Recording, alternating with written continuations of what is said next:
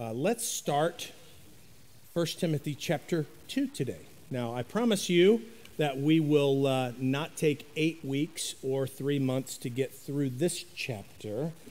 Uh, I think we'll uh, get through it in three. So that's my uh, um, that's my objective, and I, uh, that's that's the course that I'm that I'm charting right now. So let's look at it, beginning with verse one. I urge then, first of all, that petitions, prayers, intercession, and thanksgiving be made for all people, for kings and all those in authority, that we may live peaceful and quiet lives in all godliness and holiness. This is good and pleases God our Savior, who wants all people to be saved and to come to a knowledge of the truth. For there is one God and one mediator between God and mankind, the man Christ Jesus, who gave himself as a ransom for all people.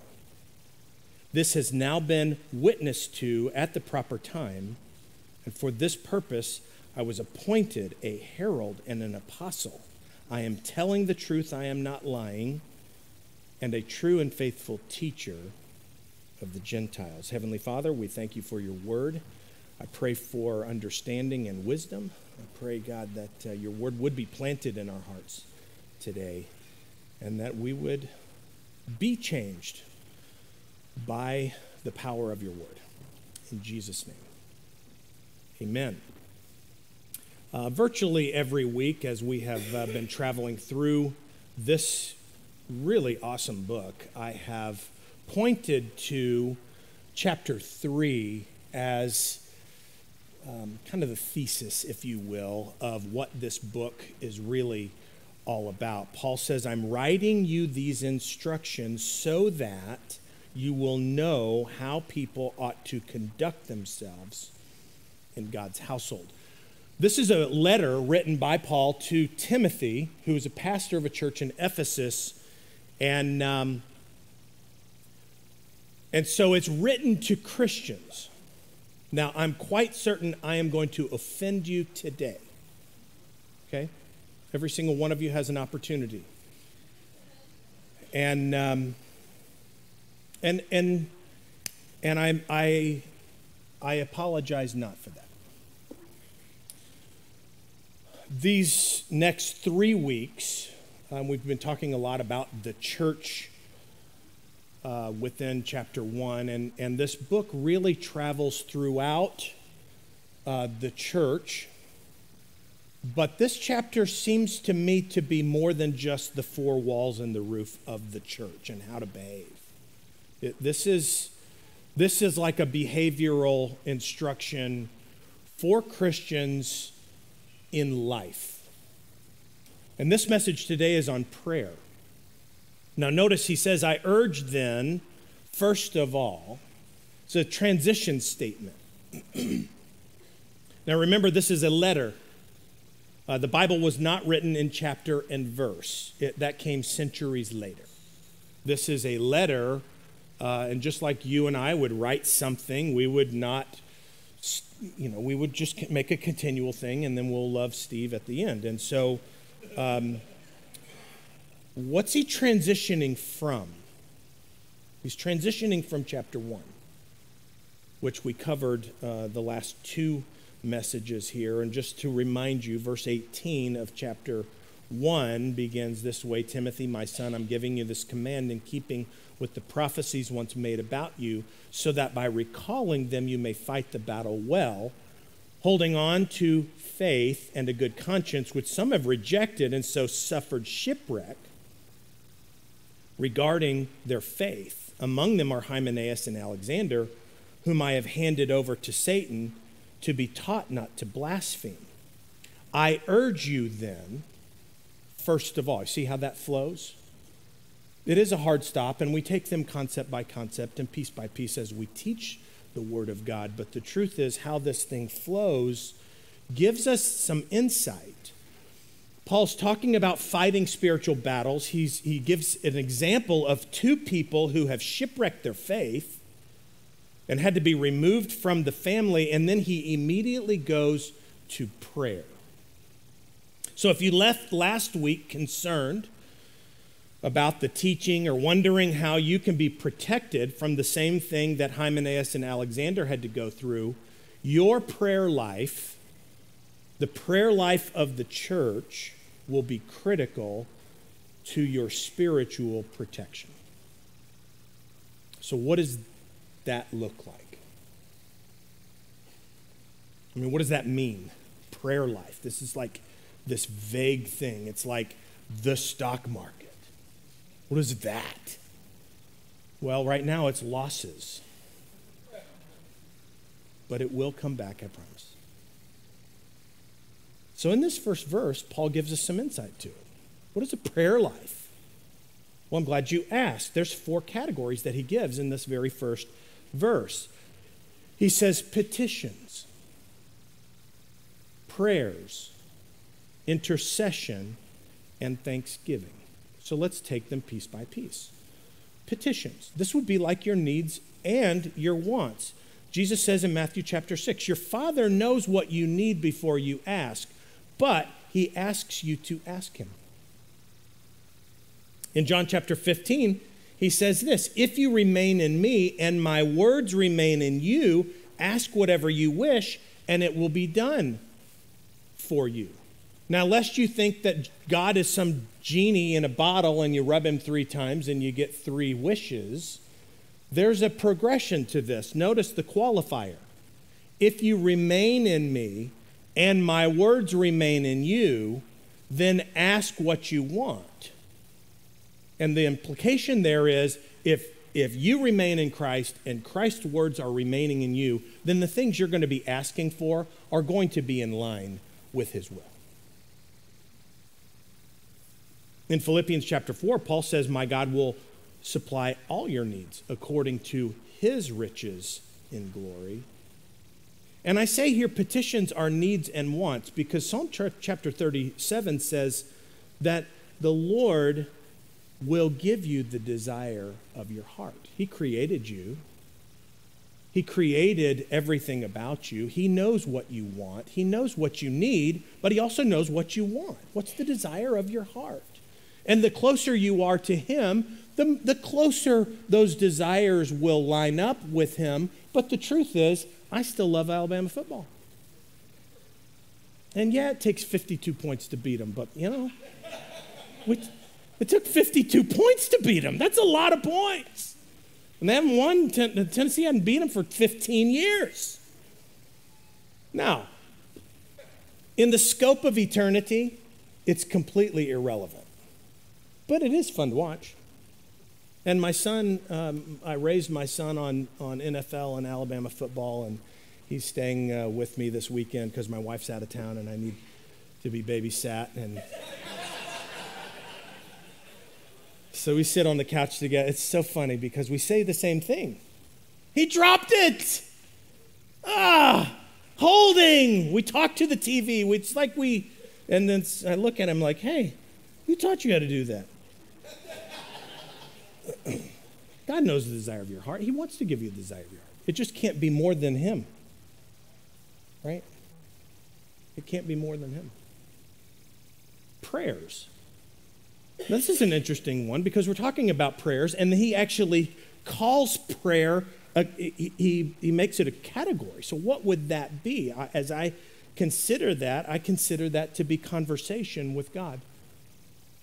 Read through the book of Psalms. This past uh, several weeks, I've just been reading the Psalms with no particular pattern. I just want to know. I just want to. I just want to read that because what I get out of that is this is a this is a man. This is a person who knows God. He's just talking to God. And, and, he, and he goes through seasons and he goes through life and he, and he, he just talks with God. Chapter 18 is, is gives us a, a, a, a really well balanced look at that. Some excerpts, uh, chapter 1 or verse 1 I love you, Lord. You're my strength. You're my rock. You're my fortress. You're my deliverer. God, God is my rock. I take refuge in him. He's my shield. my horn of salvation, my stronghold. Do you ever just do you ever share that with the Lord? We sing songs about the faithfulness of God, and he's, he's, he's never failed me yet. Can you say that with confidence?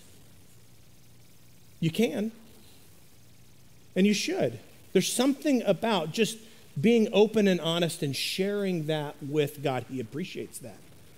Verse 20 to 24 look, uh, the Lord has dealt with me according to my righteousness, according to the cleanliness of my hands, he has rewarded me. For I have kept the ways of the Lord. I'm not guilty of turning from God. All his laws are before me. I've not turned away from his decrees. I have been blameless before him, and I have kept myself from sin. The Lord has rewarded me according to my righteousness, according to the cleanliness of my hands in his sight. Now, you read this and you think, well, who's sinless? I thought there was no one righteous, none, not one.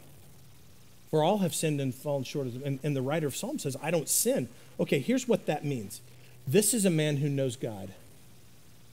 This is a man who knows he sins, but knows God is faithful to forgive him when he does sin, when he repents. This is a man who knows that what's right and wrong. And, and in, the, the, in the best of his ability, he's walking with the Lord. And he knows he slips, and he knows that God's not there to slap him down, but to pick him up and walk with him out of there. That's a man who knows God. So it's not that you're righteous, it's not that you're sinless, it's that in his sight you are righteous and you are sinless because you have a relationship with God. And then here's a affirmation of that verse 30. As for God, his way is perfect.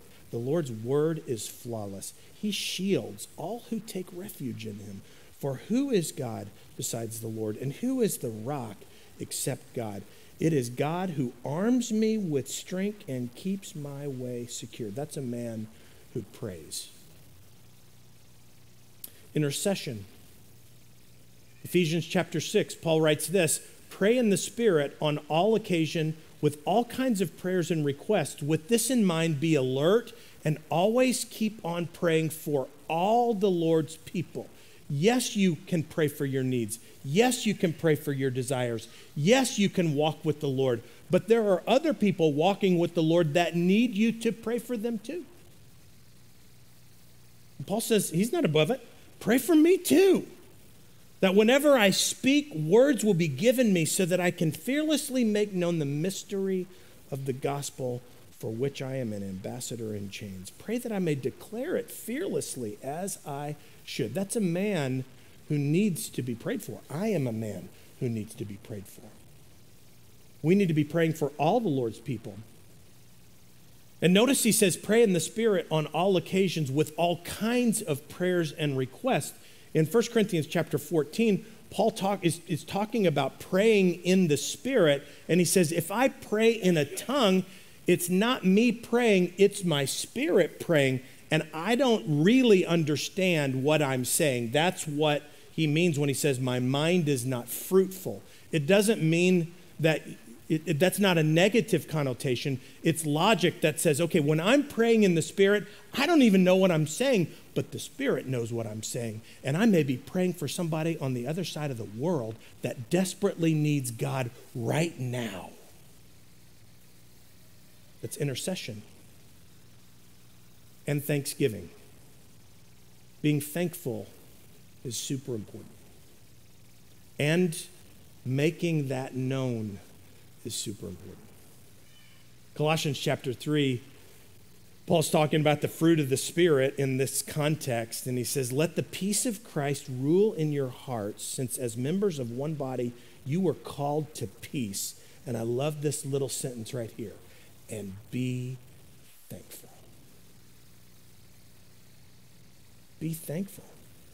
Let the message of Christ dwell among you richly as you teach and admonish one another with all wisdom through psalms, hymns, and songs from the Spirit, singing to God with gratitude in your hearts. There's power in prayer.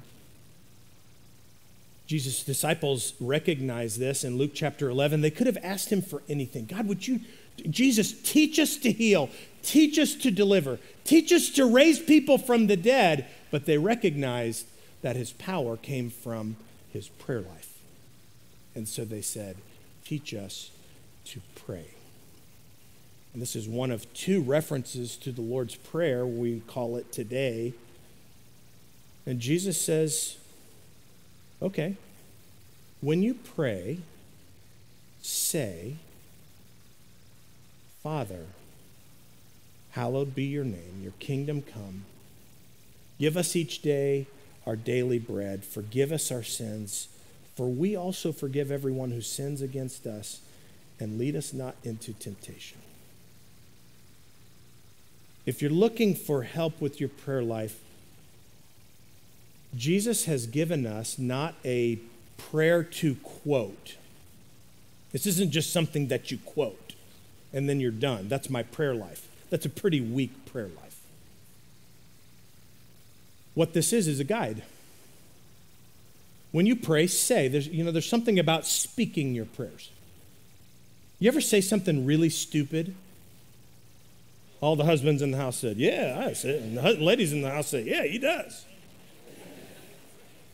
And I like to say, Oh man, that was better in than out. Oh, it came out, and I'm like, Ooh. Wish I hadn't have said that. I said it electronically last night, as a matter of fact. I had to apologize for this. Had to apologize for it. Didn't realize it was a group. Ooh. Then my wife sent me a private one and said, You know, you need to stop that. Sometimes the Holy Spirit sounds a lot like my wife. So when you pray, say, Father. And the, the, here, here's how I quote it I just go piece by piece. Father. You know, whether you had a perfect father, which you didn't, or a very terrible father, which you might have, I think hardwired in us is the knowledge of what a perfect father really is. And that's why you can see the deficiencies in you, in people around you. And your heavenly Father is the perfect Father. And He doesn't slap you down, He does pick you up and hold you up and walk with you as you get your balance and move you in the right direction. He is faithful, He is just, He is pure, He is good. And you could just spend some time right there. And then he says, Your kingdom come. Jesus teaches a lot about the kingdom of heaven is like. The kingdom of heaven is like. The kingdom of heaven is like. Whatever, there's a long list. Here's how that rolls out God, I'm your ambassador today. May your kingdom be evident in my life today. God, would, I, would you help me to represent you well when I'm in conversation with my wife, when I'm in conversation with my kids, when I'm at work? God, would your kingdom be evident in my life today? you can take it a step further. God, would your kingdom be evident in Neenah, Wisconsin today? God, would you give wisdom? Surround our leaders with godly wisdom. Would you help them to make good decisions? Would you help righteousness to prevail? God, would you help the, the decisions that I make vocationally when I'm at the office? Would you help me? Would you give me wisdom? Would people know that I'm your child? Would you, would you help me there? You could spend some time there. And then he says, Give us each day our daily bread. Lord, you know what I know. Okay, you're a good father. You're worthy to be praised. Missed that one. Praise, hallowed be thy name. Your kingdom come. He's a good father. He's an awesome God. His kingdom is good and right. Now you know my needs. You go in that, now you're not asking for the Ferrari. You're asking for what you need. You're asking for what you want. God, would you provide for me? Help me. And then he says, Forgive me. How many times do we hit the presence of God, recognizing, as Peter did, our failures, and we begin our prayers with that? Oh God, would you forgive me? Now, let me just give you a word of encouragement. If God wanted you to start there, He would have put it first. But He puts it way down the list because He knows it's there, but I need to get your heart right and, and in line because I am a good father and I'm going to forgive you. And we get through there and we get to that point, you know He's a good father. You know forgiveness is there. You know righteousness is there. You know His laws are good. He knows it too and, and it's going to happen. And then you get to forgive other people because for who has been forgiven much forgives much. and God, I need your protection. You know the Lord's Prayer. You can repeat it, you can quote it. But don't think that's prayer life. Jesus says, when you pray, here's the model work through this and then make it personal. Make it applicable to you. And, and you see how all four of these categories are covered in the Lord's Prayer. So, as you work through this, quote a line, stay there for a little bit. Quote another line, stay there for a little bit, and work your way through. But he doesn't stop there. This has uh, actually been a very convicting message for me to write. Look at it. I urge then, first of all, that all petitions, prayers, intercession, and thanksgiving be made for all people. Unless you think there are some you shouldn't be praying for, let me make it very clear. You need to be praying for kings and for all those in authority that we may live peaceful and quiet lives in all godliness and holiness. Do we pray for our government leaders?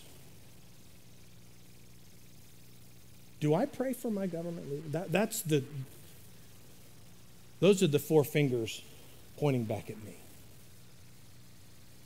Because I can tell you all the things I disagree with.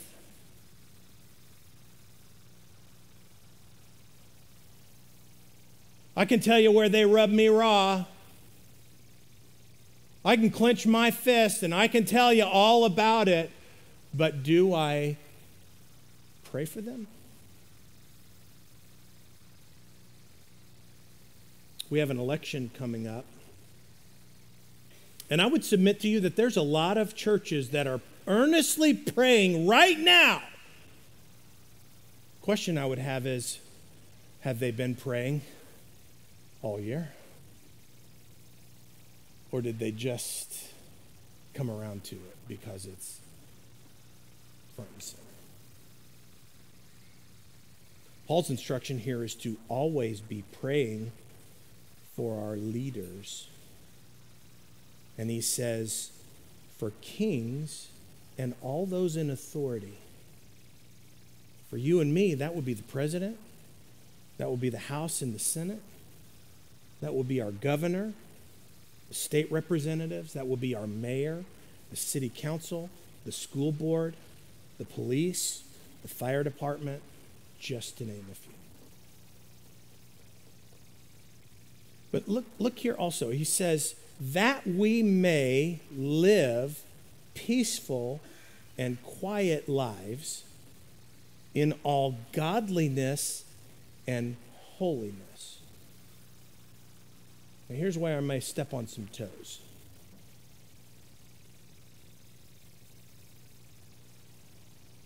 So maybe I'll just do something a little bit different here today.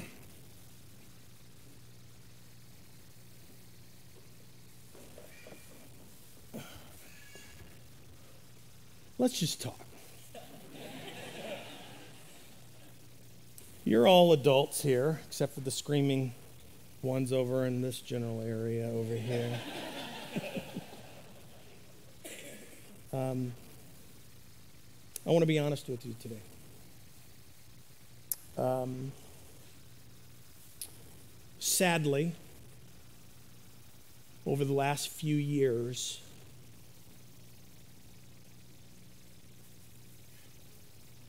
there are a lot of people who have made a decision that the right thing to do is to protest and to picket and to, with clenched fists and gnashed teeth, fight for their rights.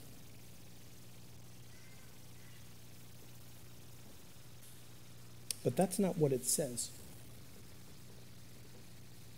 It says that we may live peaceful and quiet lives in all godliness and holiness.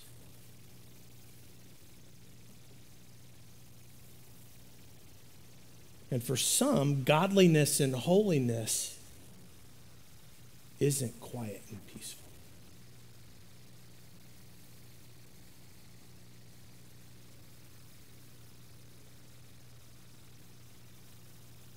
You cannot read God's word in context, which is how we should all be reading God's word, and get those marching orders. Now, remember at the beginning, I'm talking to Christians here. So if you're not a believer in the Lord Jesus Christ, I pray, I'm praying that you will be. God certainly wants you to be. We'll get to that in a few minutes. But I'm talking to Christians right now. The world says, fight. That's not fair. I have a right. That's what the world does. And we're not called to look like the world.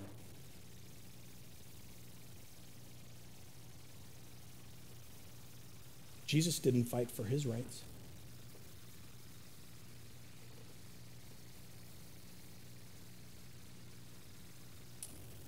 He considered his rights nothing so that he ultimately would become a slave and a servant to all, giving up all of his rights, even to death, death on a cross.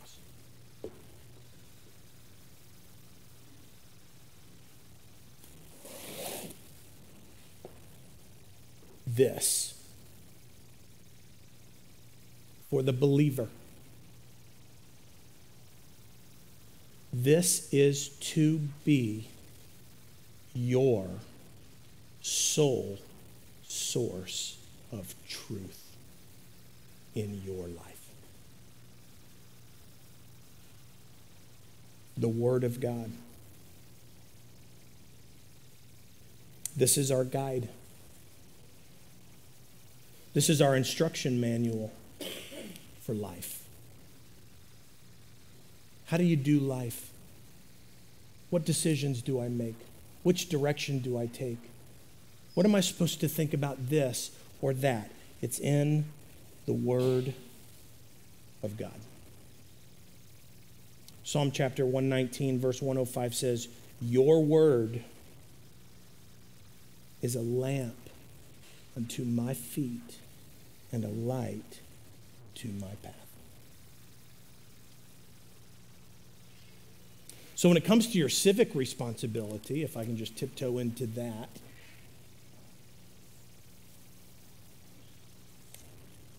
you have a choice.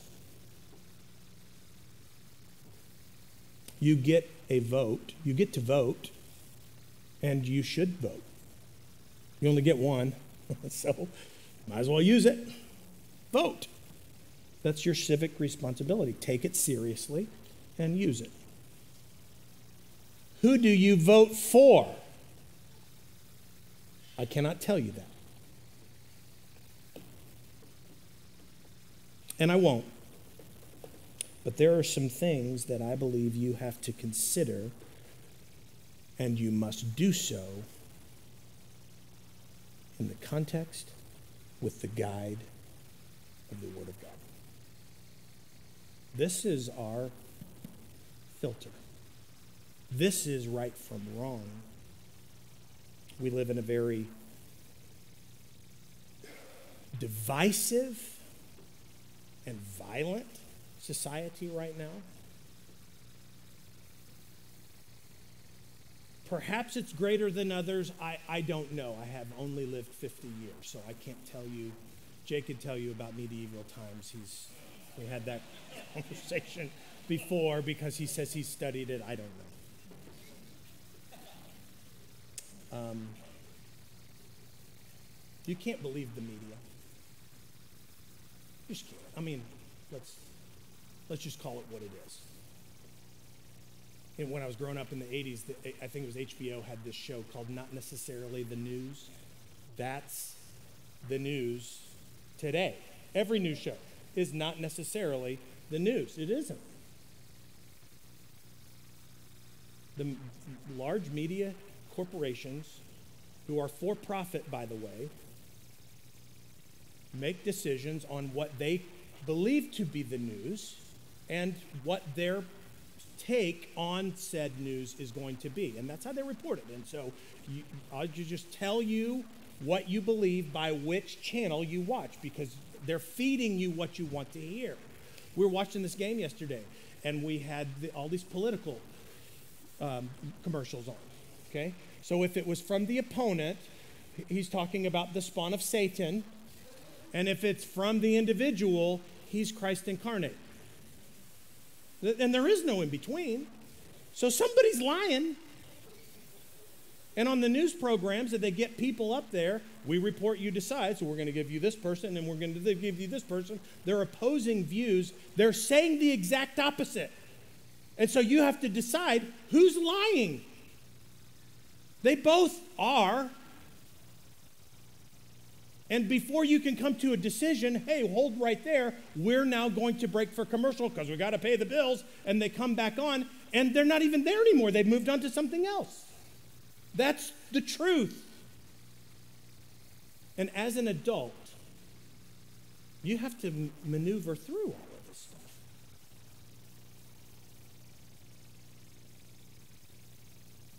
How do you do that?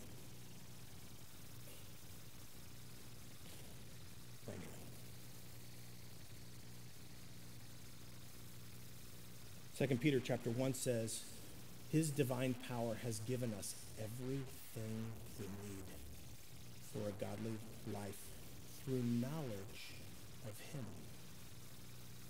Through knowledge of Him.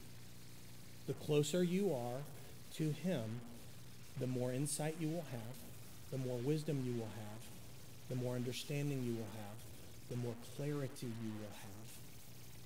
I love how the ESV puts it it divides it. His divine power has granted us all things that pertain to life and godliness. They're really one and the same for the Christian, but they are also both. So we cannot afford to have the world tell us what to believe. Somebody agrees with me. And we cannot afford the media to tell us what to believe. Some would say, well, just vote your conscience. I would not say that. Because what if you're wrong? What if your conscience has been seared, as the Word of God warns us? What if you're new to this? which many are. And, and um, make no mistake about it, God will not be mocked. A man reaps whatever he sows. So if you've been sowing world for 20 years, your mind, you know, your brain's been trained. And, and it's, it takes sowing this for a while in order to begin to reap it. So it's not your conscience. It's what does the Word of God say? And there are lots of issues on the political landscape right now. And some, you know, the Bible's kind of silent. Others, the, Bi- the Bible speaks. And truly, one aisle may align with the Word of God, and another aisle might not on the same issue, and vice versa. There are some of those that's true. But there are others that the Word of God shouts about. And, and you know, they float to the top. And so we're, we're left with, again, one vote. And you need to know what the issues are, use your brain, be an adult, act like it. When you were a child, you act like a child. When you're a man, you act like a man. That's just, there's another one of God's wisdom nuggets for us. And I'm here to tell you, we need to take this seriously.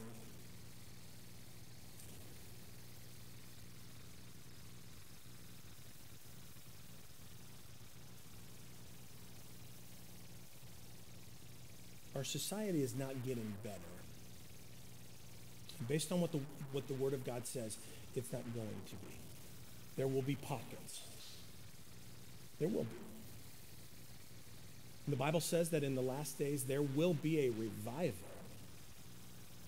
because it's not God's will that any would perish, but all would come to repentance. And He's going to do everything He can to reach the nations. But just because your dollar bill says, In God we trust, does not make it so as a nation.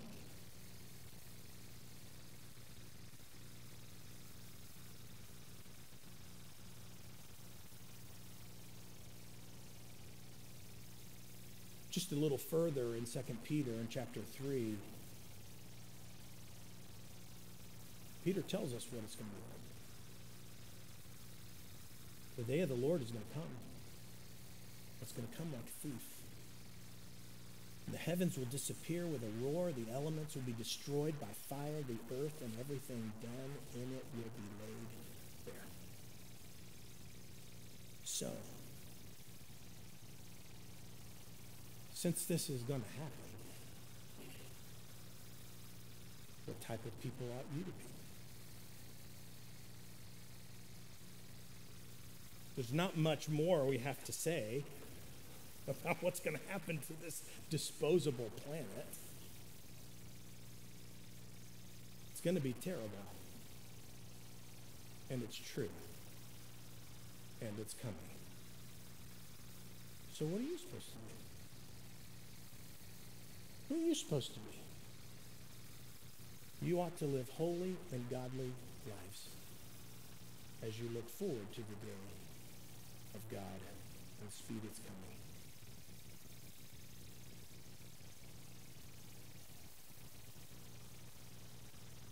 At risk of disclosing the news outlet that I get an email from. I get it from CBN News, Christian Broadcasting Network, because I'm a pastor. I have to get it from Christians. I saw this email yesterday, and, and I'm, I didn't dig, I didn't go to the site, it just, you know, just says what it says. We live in a double standard world, too. And, and here's, here's where that is obvious to me, just as quick as recent as yesterday. This news report said that the Department of Justice is, uh, is has heightened its assault on pro choicers. Okay. 11 arrests in recent days. And here was what they were arrested for standing and blocking people from going into an abortion clinic. Okay? Not throwing fire Molotov cocktails, not punching people, not turning over cars, standing in the way of people who want to go kill their children. Modern day child sacrifice. That's what abortion is. Okay? And I have no idea the details there, so that's 100% of what I know. But it does confirm the double standard that's in our society today. And here's, here's my redirect. Here's my counter. What were they doing there?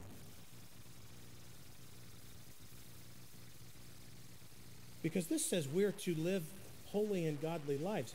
Paul says in 1 Timothy chapter 2 that we are to live peaceful and quiet lives in all godliness and holiness. And I would submit to you that standing in somebody's way who has no intention of stopping is not quiet, it's not peaceful, it's not godly, and it's not holy. Now you may be offended by that, and I'm and I'm sure you'll get over it. But here's my perspective on that. If they're not believers, if they don't know, they're just going, you're not going to stop them. You're probably going to get arrested. And I'm not quite, I'm, I'm pretty sure God hasn't called you to do that. Better you stand outside and wait for this person who is going to be emotionally distraught, perhaps for the rest of their life, and introduce them to someone who can heal their heart. That was a good word. And I've had to reconcile this. We don't do cakes for the same sex marriage, and I don't do the flowers, and what they end up doing is losing their life. And here's a counter to that there was obviously a relationship there,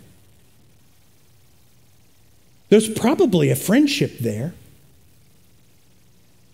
Did they consider doing it for free?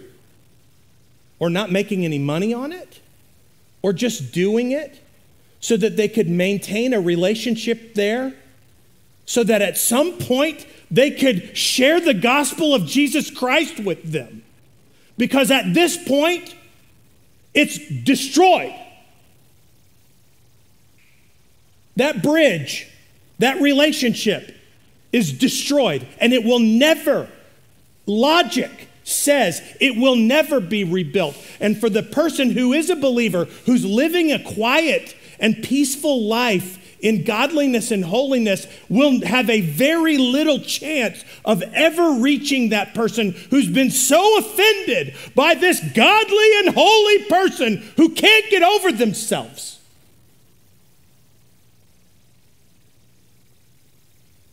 Who are you called to be? What is God's plan for your life, Christian? To go war? To go to war?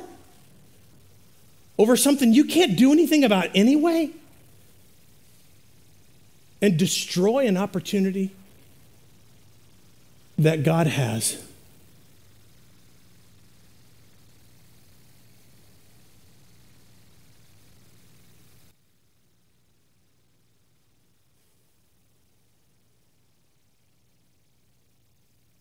since everything's going to be destroyed, what type of people ought you to be? Who are we called to be? We're called to be holy and godly. Because that day is going to bring about destruction of the heavens by fire, and the elements will melt in the heat. You want to know what the Bible has to say about global warming? That's it. It is going to happen. It is going to happen. And there's no amount of electric cars and recycling is going to make a difference in that. God, when God's had enough, guess what? He's going to let go of the world and it is going to be destroyed.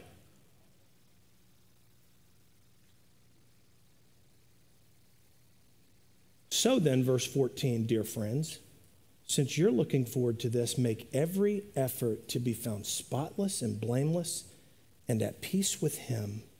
Keep this in mind that the Lord's patience means salvation to people that don't yet know Him. This passage begins with a statement about God's patience. A day with the Lord is like a thousand years, and a thousand years are like a day. The Lord's not slow in keeping his promise. Instead, he's patient with you. Why? Because he doesn't want anyone to suffer, but he wants all to come to repentance. And what we help with when we're living that quiet and peaceful, holy and godly life is we are creating that question, that questionable life. How, Steve, can you have peace when the market is melting down? How in the world can you be so just quiet and nonchalant when all this stuff is going on? Don't you see the fires? Don't you see all this happening? How can you do that? Well, hey, I'm, this world isn't my home. What do you mean by that? Now, I, I'm not perfect. Let me tell you something. My wife will write you books about my lack of perfection. My children will do the postscript. I need a Savior.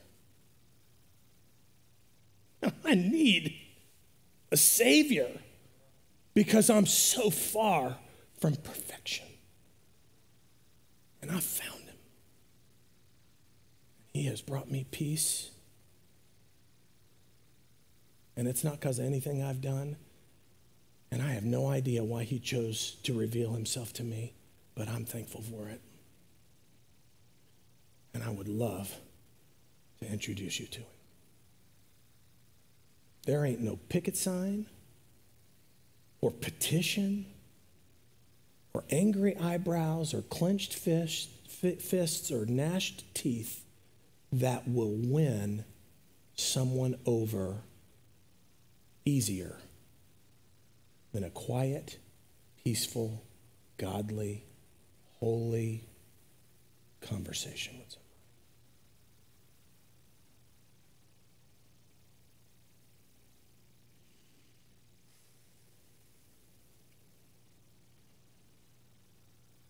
I urge you then, first of all,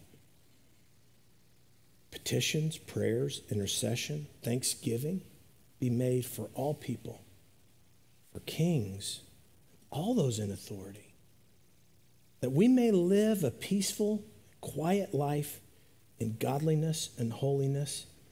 This is good. And it pleases God, our Savior. The worship team can come. Here's why because he wants all people to be saved and come to a knowledge of the truth. What is that truth? There's one God. There's only one. And there's one mediator between God and us. It is the God man Christ Jesus. What did he do? He gave his life as a ransom to pay the penalty for my sin. That's the gospel. It's the gospel. This instruction goes to the heart of Paul's ministry. He can't help himself. This is the purpose. This is my purpose. Believer, Christian, this is your purpose to live in such a way that you earn the right to share this good news with anyone and everyone that God brings into your path. We pray not just for ourselves, not just for each other, But I believe this is saying we are to pray for the salvation of our leaders.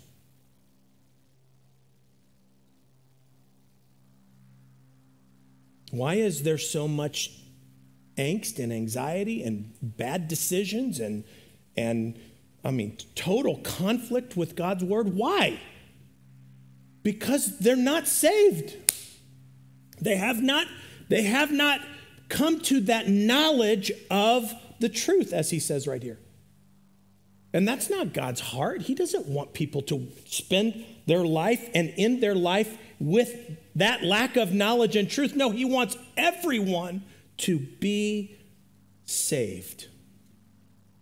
That's what we should be praying for. And, and you need not worry about, am I judging them? Hey, you know what? You know them by their fruit. You know them by their fruit. And you can pray for the salvation of someone that you don't know if they're saved or not. What if they're not? You want to risk that? No. And if they are, well, praise God. It's not like you've lost any.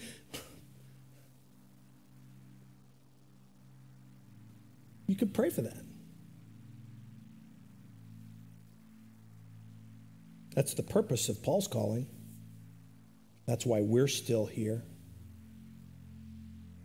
That's why God planted this church. It's to share the gospel of Jesus Christ. God so loved the world. God so loved the world that he gave his one and only Son. That whoever would believe in him would, would put their confident trust in Jesus Christ. Whoever would believe in him would not perish, but would have eternal life. Unless you think this is condemnation, no, no, no, no. Jesus didn't come into this world to condemn you. You're already condemned because there's no one righteous, not even one. All have sinned and fallen short of the glory of God. And the wages of sin is death. So Jesus didn't need to come here to condemn you. You're already condemned. He came here to save the world.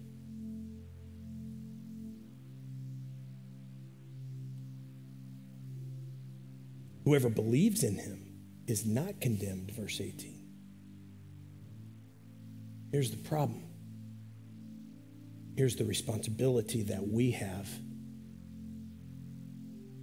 Whoever does not believe stands condemned because they have not believed. We need to have an urgency about our life. We need to have an urgency about our attitude, about our words. We already know what's happening out there. No one, I mean, I've, t- I've not told you anything you don't already know today. Okay?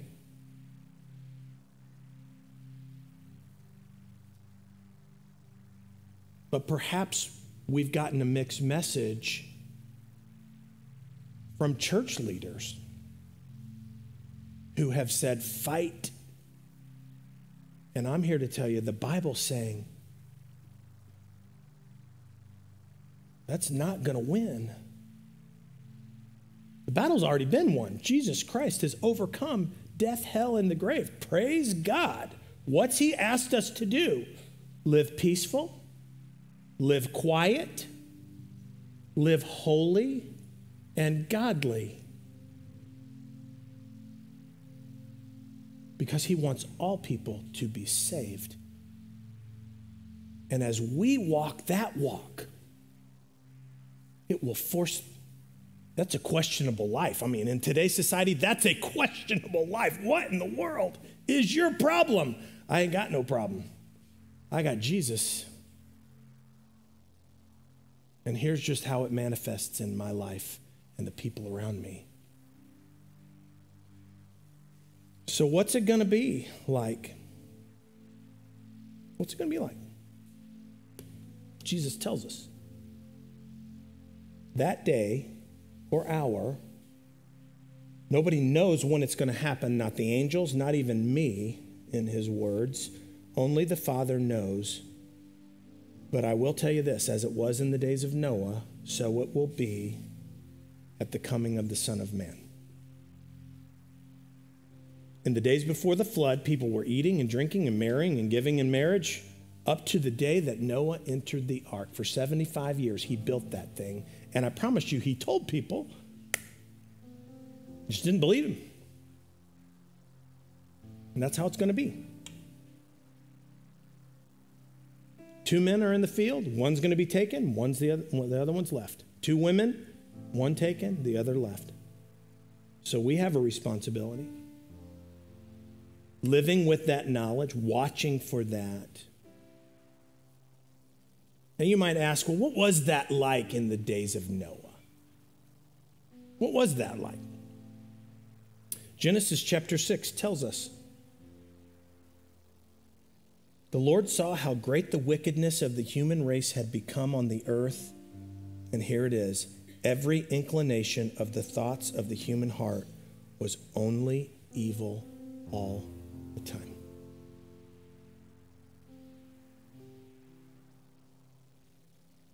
We're really close to that right now. Super close to that.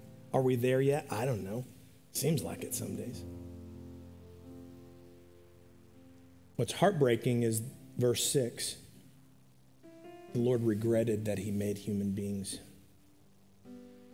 His heart was troubled. It's our society today, I would submit to you, breaks the Father's heart.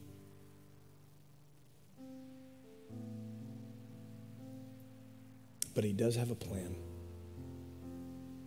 That plan is Jesus.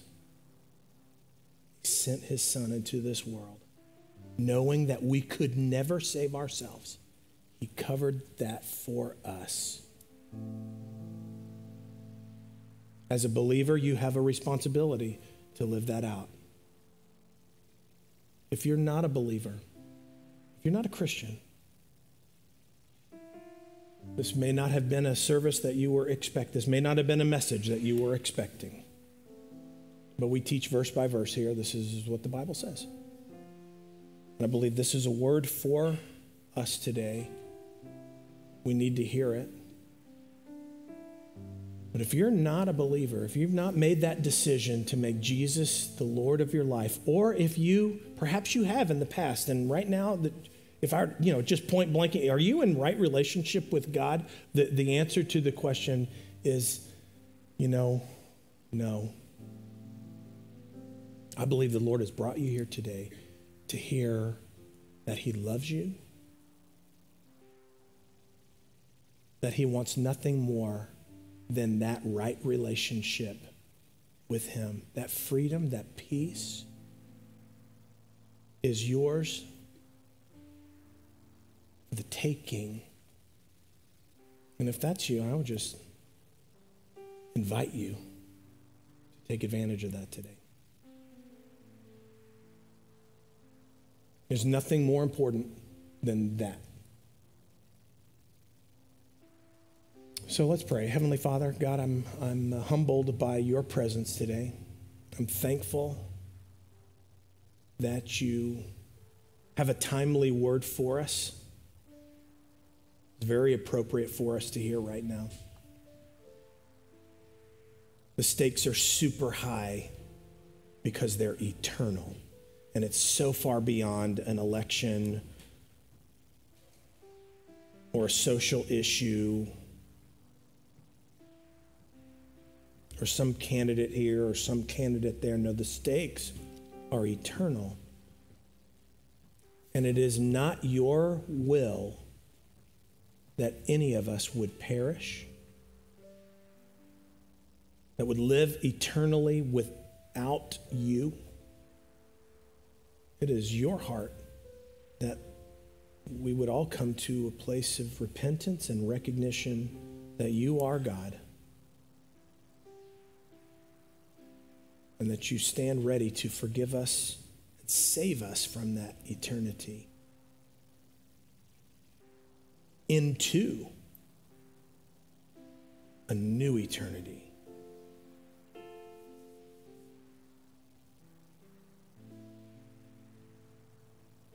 I would just ask right now, just heads bowed and eyes closed, if there's somebody here and you know you're not right with God. And I'm not saying you're not saved. I'm not saying that you are. I'm just saying in, in an alone, a moment with the Lord, or just you and Him, and you ask the question, Lord, am I right with you? And you know in your heart the answer is no. You have unconfessed sin. All the way to the one that you've never heard the gospel or you've, you've just never made that decision. I'm here to tell you there is a God who saves and is standing ready to forgive you and give you peace and joy in your heart. And between you and the Lord and me, I'd like to pray for you. And if that's you, just the sign of an upraised hand, if there's somebody here, you not you know you're not right with the Lord. Can I pray for you? Is there anybody here today? Thank you. That's awesome. Praise God. Anybody else?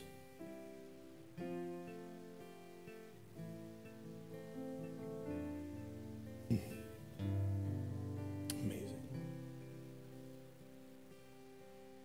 Hallelujah. God, I praise your name. Your word says, All heaven rejoices over one. Praise God.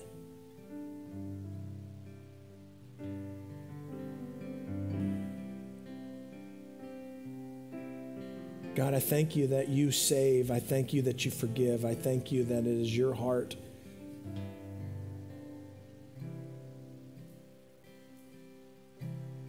And so, Lord, I pray for this one that would be that renewal, that forgiveness, that, that repentance. And Lord, I pray for the, the rest of us in the room. God, may we just store these words, these marching orders, this directive, this instruction in our hearts. and open up the doors for those that you have surrounded us with in the workplace and in the home, in the neighborhood, in the marketplace. You, you bring people by our paths every single day. May we be your vessel this week, your hands and feet. I pray this in Jesus' name. Amen. Let's stand together and praise the Lord.